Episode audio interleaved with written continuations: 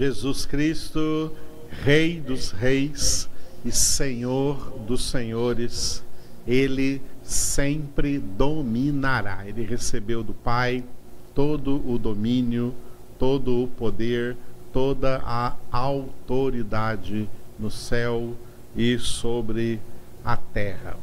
Aleluia. Louvado seja Deus. Na segunda parte da nossa congregação, nós vamos meditar no versículo 29 do Salmo 68.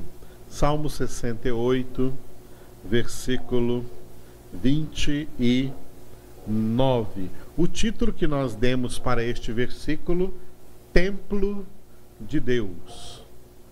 Vamos desmistificar muita coisa sobre templo e tomar bastante consciência do que verdadeiramente significa no contexto bíblico e espiritual templo de Deus. Este versículo 29, ele é uma continuação do versículo 28 que nós vimos no domingo, domingo no dia da nossa ceia, domingo passado. O versículo 28 disse: Reúne, ó Deus, a tua força, força divina que usaste a nosso favor e ligando agora com o 29, eu coloquei a palavra força aí.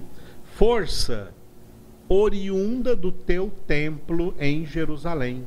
Os reis te oferecerão presentes. Força oriunda do teu templo em Jerusalém. Os reis te oferecerão presentes. Aleluia. Muito bem, o salmista ele viveu no contexto da antiga aliança, no período do Antigo Testamento, período no qual Deus fez uma concessão. O que é uma concessão? Concessão é uma coisa que normalmente não fazia plano, ou desculpe, não fazia parte do plano de Deus mas como o povo de Deus pediu, ou alguém do povo de Deus aí de grande influência sobre o povo de Deus pediu, e Deus então concede, Deus faz uma concessão. Mas quando Deus faz uma concessão como essa, essa concessão ela tem prazo de validade. Ela tem um tempo para começar e um tempo para terminar. Ok? No Antigo Testamento, por exemplo, na Antiga Aliança, Deus fez duas concessões como essas. A concessão da monarquia, quando o povo pediu um rei, como as demais nações da terra tinham um rei, não era esse o plano de Deus para o povo, mas como o povo pediu, Deus concedeu e essa monarquia veio com um prazo de validade. A monarquia começou com o rei Saul e a monarquia terminou com os dois cativeiros, o cativeiro assírico, que terminou o reino do sul, e o cativeiro babilônico, no qual se encerrou a monarquia do reino, desculpe, o cativeiro assírico encerrou a monarquia do reino do norte e o cativeiro babilônico que encerrou a monarquia do Reino do Sul. A data de validade dessa concessão para Israel ter um rei, a monarquia, ela venceu, acabou. A segunda concessão que Deus fez foi um templo. O primeiro que se voluntariou para dizer que queria construir um templo para Deus foi Davi. E na época Deus disse a Davi que ele nunca pediu isso. Ele nunca pediu para que construíssem para ele um templo. Esse não era o plano de Deus. O plano de Deus nunca foi que o seu povo tivesse um templo. Olha como a religiosidade humana é tão apegada a algum templo. Todas as religiões do mundo possuem o seu determinado templo ou seus determinados templos e as pessoas têm uma ligação direta aí com esse templo, templo de pedra, esse templo construído por mãos por mãos humanas. Isso vai de religiões de cunho cristão a religiões de cunho não cristão, religiões anticristãs, em toda a face da terra. Religiões teístas e religiões ateístas. Todas elas têm em comum uma centralização templária, uma centralização no templo. Templos bonitos, templos caros, templos que todo mundo gosta de dizer que gastou ali seu dinheiro para fazer, deu ofertas para construir aquele templo, aquele santuário. Pois bem, nunca foi plano de Deus que houvessem templos. Isso veio da mente decaída. A mente decaída. Quando Israel, a partir de Davi, e o templo foi construído no, no, no tempo do rei Salomão, filho de Davi, a, o primeiro templo de Jerusalém, quando Deus concedeu a Israel construir o templo, todas as nações da terra que adoravam a falsos deuses, por exemplo, os deuses cananitas, os deuses egípcios, os deuses gregos, os deuses nórdicos, os, os deuses persas, todos esses deuses, eles eram adorados em determinados templos construídos por mãos humanas. Por que que esses deuses precisavam de templos? Porque eles eram falsos. Templo era uma marca de um falso deus. Toda religião que tinha um templo, a, o, o fato de terem um templo prova que o deus que eles adoram nesse templo é falso. Porque o único Deus verdadeiro é um Deus que não cabe, de tão grande que ele é, em nenhum templo, nem em todo o universo. Nem o universo inteiro é um templo de Deus. O universo inteiro não pode conter o nosso Deus. O universo é limitado, o nosso Deus é ilimitado.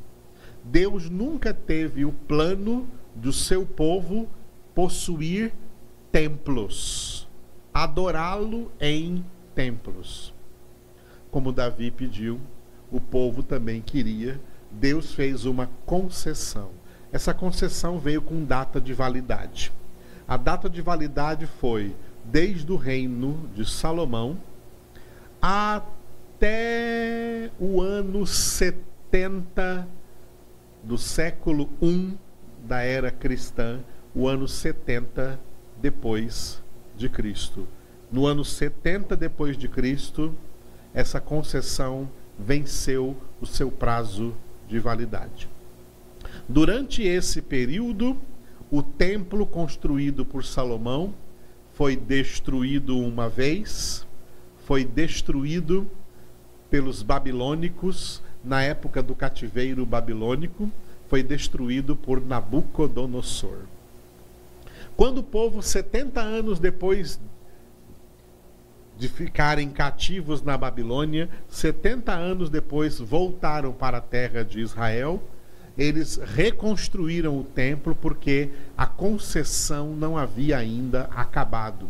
O segundo templo foi construído sob a liderança do governador Zorobabel, que era um judeu governador, que ficou sendo governador de Israel, mas um governador submisso ao império medo-persa, porque então, naquela época, Israel era colônia desse império medo-persa. E Zorobabel veio da Babilônia e reuniu o povo que veio da Babilônia e reconstruíram a segunda casa, o segundo templo. Este segundo templo ele foi novamente destruído dois séculos antes da vinda do Senhor Jesus. Antes da primeira vinda de Jesus, 200 anos antes da vinda de Jesus, Israel foi, a nação de Israel foi colonizada pela supremacia grega. Os gregos, na época de Alexandre Magno, tomaram a nação de Israel. Foi nessa época que Israel aprendeu a língua grega. Foi nessa época que eles traduziram o Antigo Testamento do hebraico para o grego. E foi nessa época que um general enviado por Alexandre Magno, tá? um general chamado Antíoco Epifânio, destruiu de novo este segundo templo. Tá? Mas logo depois dessa destruição, a Grécia perdeu o poder com a morte de Alexandre Magno, os impérios, as colônias gregas ficaram divididas, então perderam o poder, e um outro império que cresceu foi o Império Romano. O Império Romano tirou Israel das mãos dos gregos, Israel passou a ser colonizada pelo Império Romano. E o Império Romano, um dos seus Césares, que era o rei principal do Império Romano, o principal imperador do Império Romano, um deles chamava-se Herodes. Herodes era um nome muito comum aí entre os reis do Império Romano. E esse Herodes fez uma aliança política com os judeus, que se os judeus, os líderes do judaísmo, os sacerdotes judeus, né, obrigassem os judeus a serem a serem corretos no pagamento dos seus dízimos, não, desculpe, dos seus impostos para o Império Romano, então ele reconstruiria novamente o templo e seria o mais rico templo já construído. E o templo foi construído e que ficou conhecido como Templo de Herodes, porque foi construído como um favor político para o povo de Israel. Foi esse templo de Herodes que Jesus viu, que Jesus, no qual Jesus inclusive pregou muitas vezes, e acerca do qual Jesus falou para os seus discípulos. Está vendo esse templo? eu vos declaro que não ficará dele pedra sobre pedra. Tudo será destruído. O que Jesus declarou aconteceu no ano 70 depois de Cristo. Jesus subiu ao céu no ano 33. 33. E no ano 70 se cumpriu a sua profecia sobre o templo, e foi quando acabou a concessão e Deus não permitiu mais que nenhum templo fosse construído. Daí então, os judeus nunca mais construíram templos. Eles construíram sinagogas, que é diferente do templo. O templo deles, o lugar do templo foi ocupado na conquista, na, pela conquista dos muçulmanos durante os períodos das cruzadas. Os, o, o lugar do templo foi construído mesquita, a mesquita muçulmana, mesquita islâmica que ocupa lá o lugar, e a única coisa que sobrou do templo ou nas imediações do templo foi uma parte das muralhas da antiga Jerusalém, da Jerusalém antiga, que é chamada de Muro das Lamentações. A única parte que sobrou nas proximidades ali do templo. Desde então, o judaísmo acontece em sinagogas. A igreja de Jesus Cristo nasceu e nem Jesus nem os apóstolos construíram nenhum templo e nem mandaram construir nenhum templo cristão. Jesus não construiu nenhum templo cristão e não mandou construir nenhum templo cristão. Os apóstolos não construíram nenhum templo cristão e não mandaram construir nenhum templo cristão. Nenhum templo. Não construíram nenhum templo até o final do primeiro século e não construíram nenhum templo cristão durante todo o segundo século.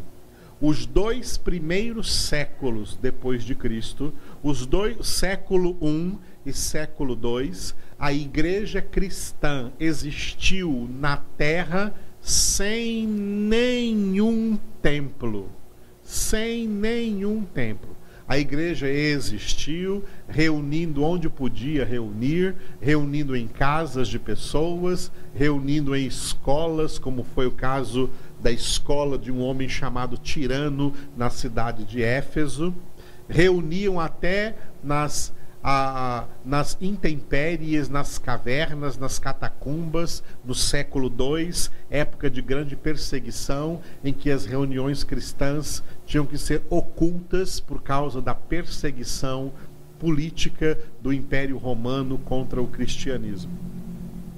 A partir do século III, quando os bispos de Roma fizeram aliança com Constantino, imperador romano, foi que se estabeleceu o que se tornou conhecido como catolicismo romano, que destruiu espiritualmente o cristianismo, e foi a partir daí que começaram a construir templos cristãos, que já eram templos católicos, já eram igrejas católicas.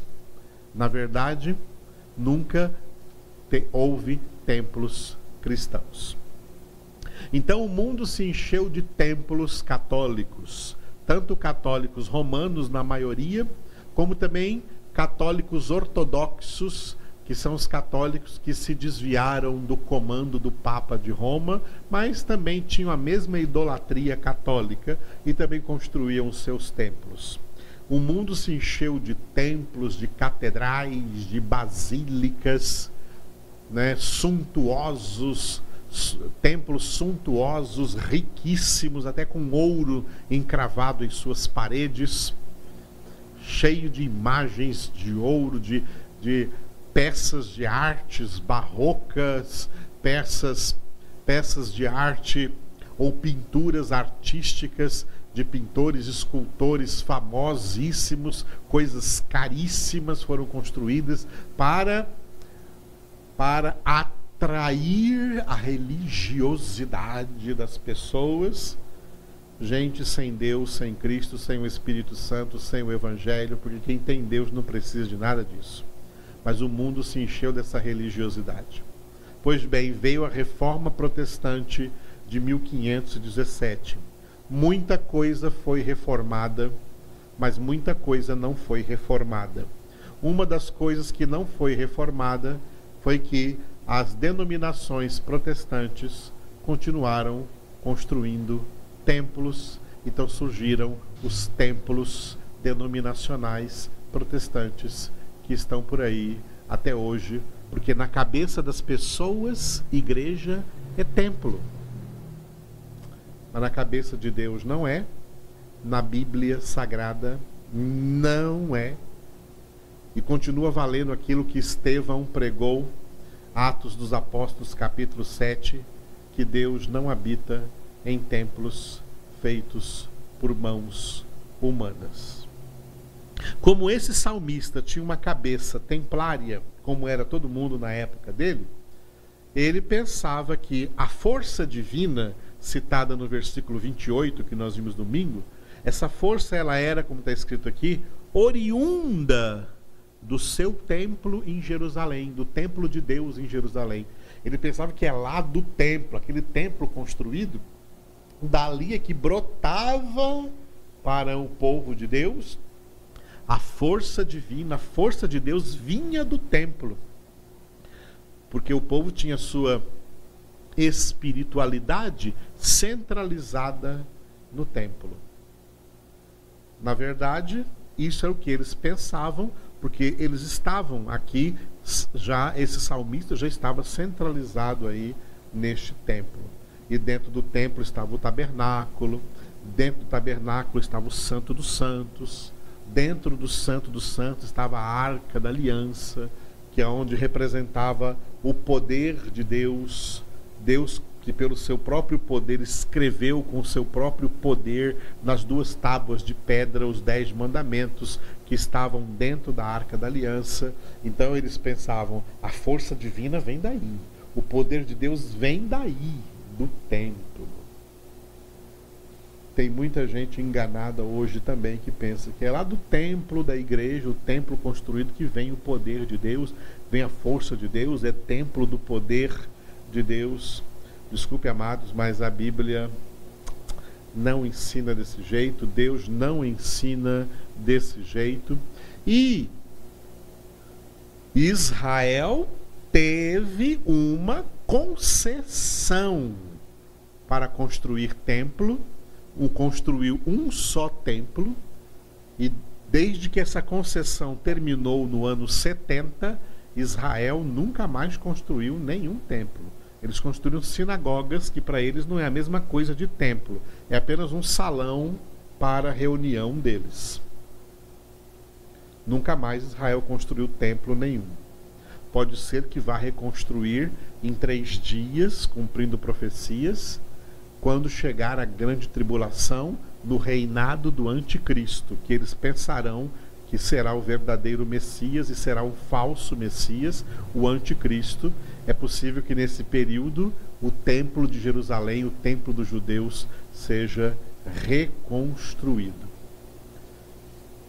Pois bem, mas para o cristianismo não existe registro em lugar algum que Deus tenha dado concessão de construir templo. Foi o catolicismo romano que começou a construir templos em nome do cristianismo, tá? Construir templos de pedra em nome do cristianismo, mas sem concessão de Deus, por conta própria, por convicções humanas próprias. Deus não deu nenhuma concessão. Portanto, isso é uma coisa que tem que ser desmistificada, desmistificada do povo. É por isso que nós dizemos que estamos construindo aqui não um templo, um salão, para que nós nos reunamos de maneira mais confortável possível para ouvir a palavra de Deus. Mas essas paredes não são santas. Não é aí dessa construção que vem para nós o poder de Deus, não. O poder de Deus vem do alto. É do alto que vem, tá? O homem não pode receber nada de Deus que não lhes tenha sido dada do alto, de cima, da glória de Deus, do trono de Deus, da soberania de Deus. Por isso Tiago diz: todo dom perfeito desce de Deus, do Pai das luzes, do Pai das luzes, desce do céu, do Pai das luzes, em quem não há sombra de mudança e nem de variação. Portanto, a força divina não vem de nenhum templo construído na terra. A força divina procede do próprio Deus, da própria essência de Deus, do Deus onipresente, que está presente em todo lugar ao mesmo tempo e em todo tempo ao mesmo tempo. A nossa força é o Senhor. A nossa força provém do Senhor. A nossa força não é ori oriunda do templo, a nossa força é oriunda do Senhor. E quando nós falamos sobre templos, eu gosto então de trazer para os irmãos palavras que nos conscientizam daquilo que é o verdadeiro templo de Deus.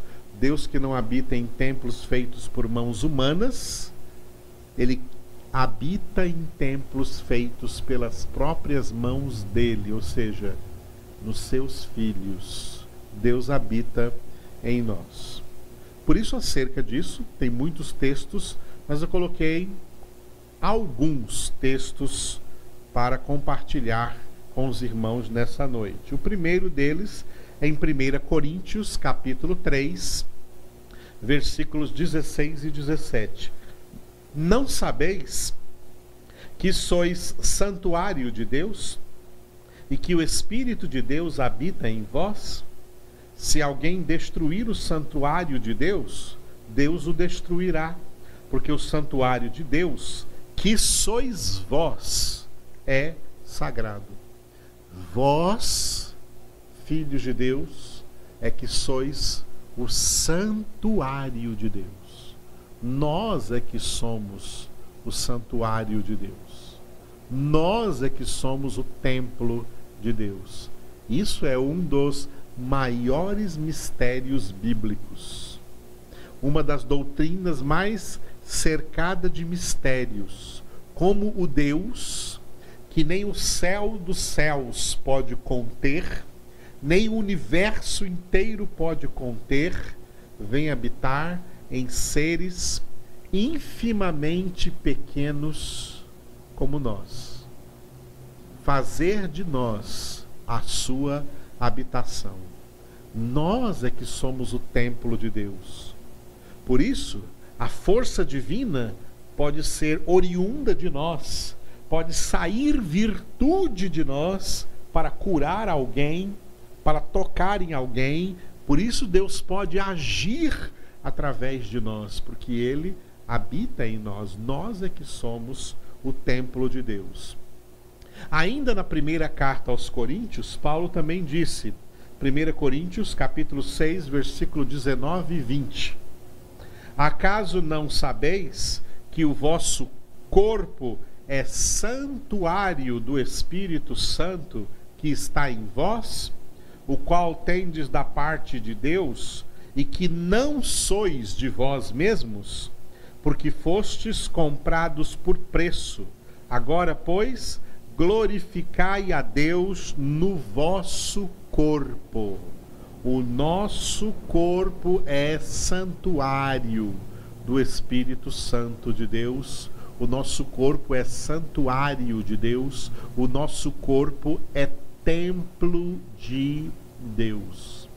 O corpo é muito importante, por isso Romanos 12:1 diz para apresentarmos o nosso corpo por sacrifício vivo, santo e agradável a Deus. A casa de Deus não é nenhum templo de pedra. Nós somos a casa de Deus. E essa expressão casa é usada na epístola aos Hebreus.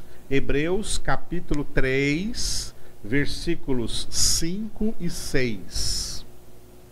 E Moisés era fiel em toda a casa de Deus como servo, para testemunho das coisas que haviam de ser anunciadas. Cristo, porém, como filho, em sua casa, a qual casa somos nós, se guardarmos firme até o fim a ousadia e a exaltação a exultação, desculpe, da esperança. A sua casa, a casa de Cristo, a casa de Deus, a morada de Deus, somos nós. Eu não coloquei outros textos, como por exemplo os textos de João 14. No Evangelho segundo João, capítulo 14, vemos bem claro: nós somos a casa da Trindade, do Pai, do Filho e do Espírito Santo. Nós não precisamos ficar peregrinando aí para a cidade chamada Trindade, aqui perto de Goiânia, onde um santuário de bilhões de, de dólares está sendo construído, com um sino de não sei de quantos toneladas que custou lá milhões de, de, de reais, com um monte de falcatrua misturada. Não, isso não é de Deus, amado. Essas coisas não são de Deus. Essas coisas, esse tipo de religiosidade atrai multidões, porque essas multidões são escravas de Satanás, do pai da mentira. Ali não habita a verdadeira trindade. A verdadeira trindade habita só nos filhos de Deus. João 14, 23, Jesus disse: Se alguém me ama, guardará a minha palavra, e meu Pai o amará, e nós viremos a ele, a essa pessoa, e faremos nele morada. O Pai morando em nós Jesus morando em nós, o Espírito Santo morando em nós. E alguns versículos antes, no mesmo capítulo 14, versículo 17 por ali, Jesus falou explicitamente também do Espírito Santo, dizendo, né? O consolador virá a vós, o Espírito que o mundo não pode receber, porque não o vê nem o conhece, mas vós o conhecereis, porque ele habita convosco e estará em vós. João 14 tem a doutrina ensinada diretamente da boca de Jesus Cristo, Filho de Deus, que nós, os filhos de Deus, pela obra da salvação, somos transformados em moradas vivas, em casas vivas do Pai, de Jesus e do Espírito Santo. Nós é que somos o templo de Deus quanto respeito, quanto respeito frívolo os homens demonstram com os templos de pedra, e quanto desrespeito e desamor e desonra eles demonstram para com os verdadeiros templos, que são os filhos de Deus. Deus vê tudo isso. Eu coloquei um último texto como referência, lá do Apocalipse, quando fala da Nova Jerusalém, e uma coisa que chamou a atenção de João é que lá na Nova Jerusalém não havia templo algum. Então, Apocalipse 21, 22. Nela, quer dizer, na Nova Jerusalém, não vi santuário, porque o seu santuário é o Senhor, o Deus Todo-Poderoso e o Cordeiro. O seu santuário é o próprio Deus. O santuário de Deus na Nova Jerusalém é o próprio Deus. Lá não tem santuário nenhum construído.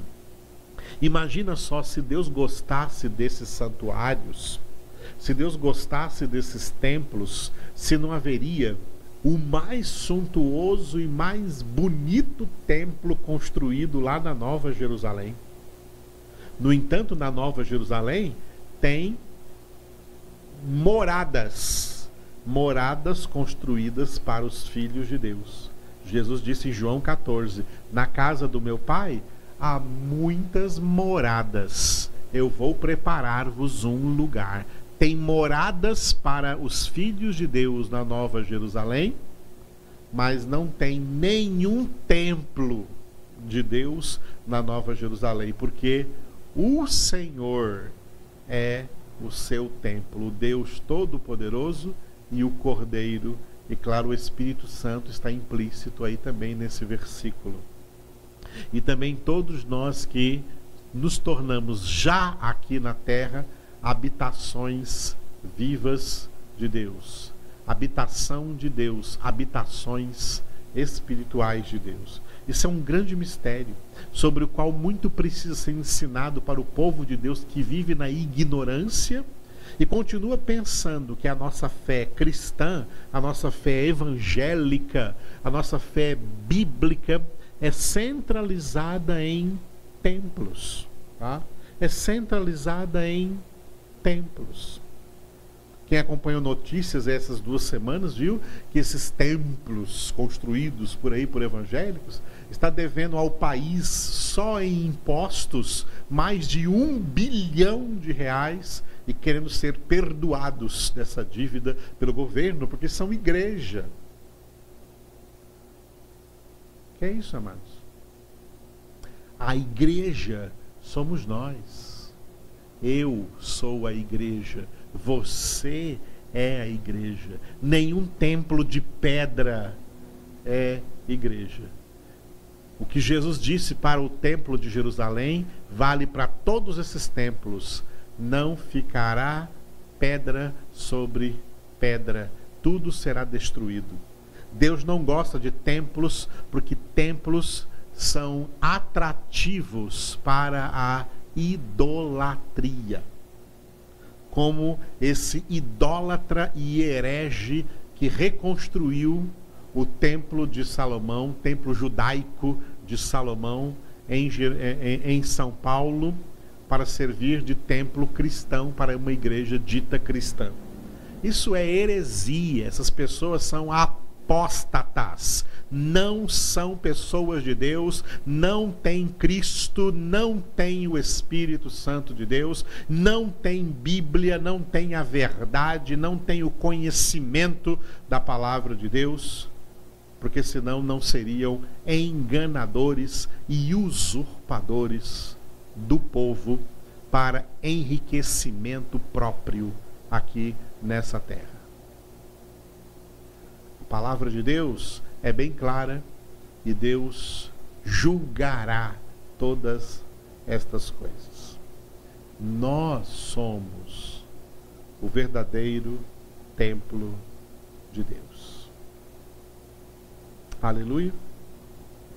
E de nós, a força divina o poder de Deus pode se emanar. Se queremos que algo faça alguma diferença nesse mundo caótico em que nós estamos vivendo, a única coisa que pode operar alguma diferença é poder de Deus brotando de dentro de nossas vidas, de nós, filhos de Deus, que conhecemos a Deus que temos a palavra de Deus, que temos a verdade de Deus e fomos feitos embaixadores de Deus nesta terra, em nome de Cristo Jesus. Aleluia. Muita coisa tem a falar sobre isso, mas cada vez a gente fala um pouco e pedimos que o Espírito de Deus possa escrever isso na sua mente e você jamais esquecer, em nome de Cristo Jesus. Igreja não é um lugar onde você vai. Igreja é algo que você é. Igreja do Deus vivo. Casa de Deus. Santuário de Deus. Templos de Deus. Somos nós. Que honra indescritível. Por isso te louvamos, ó Deus Todo-Poderoso, por essa obra que não cabe na mente humana, especialmente na mente humana decaída, na mente humana natural. Essas verdades somente são escritas pelo teu Espírito Santo na mente dos teus eleitos, dos teus poucos escolhidos, dos teus verdadeiros filhos, para que eles sejam cartas vivas de Cristo, escritas não com tinta, mas pelo Espírito do Deus vivente, não em tábuas de pedra, mas em tábuas de carne, isto é, nos corações. Por isso, ó Deus, te glorificamos, te damos graças, honramos o teu nome, Senhor, e queremos viver sob esse entendimento de que nós somos o teu templo, o teu santuário, a tua casa, a tua morada, a tua igreja, sob esse entendimento, Senhor. Nós queremos cada vez mais viver de maneira digna, em corpo, alma e espírito, em comportamento, em conduta de vida, porque foi grande demais a honra que tu nos deste com essa imerecida salvação em Cristo Jesus para nós. Com essa graça imerecida que nós recebemos de Ti. Só por Tua graça somos salvos e verdadeiramente tudo isso comprova que a Tua graça nos basta. Por isso, ó Deus, louvamos o Teu nome e o que nos motiva a seguir a nossa santificação, sem a qual ninguém te verá na glória, é exatamente essa grandiosa honra que o Senhor nos deu de fazer de nós criaturas tão pequenas, tão ínfimas, o teu santuário, a tua casa para que a tua força divina seja oriunda de nós, se origine de nós e toque o mundo e toque outras pessoas e faça alguma diferença no meio dessa humanidade caótica por causa do pecado.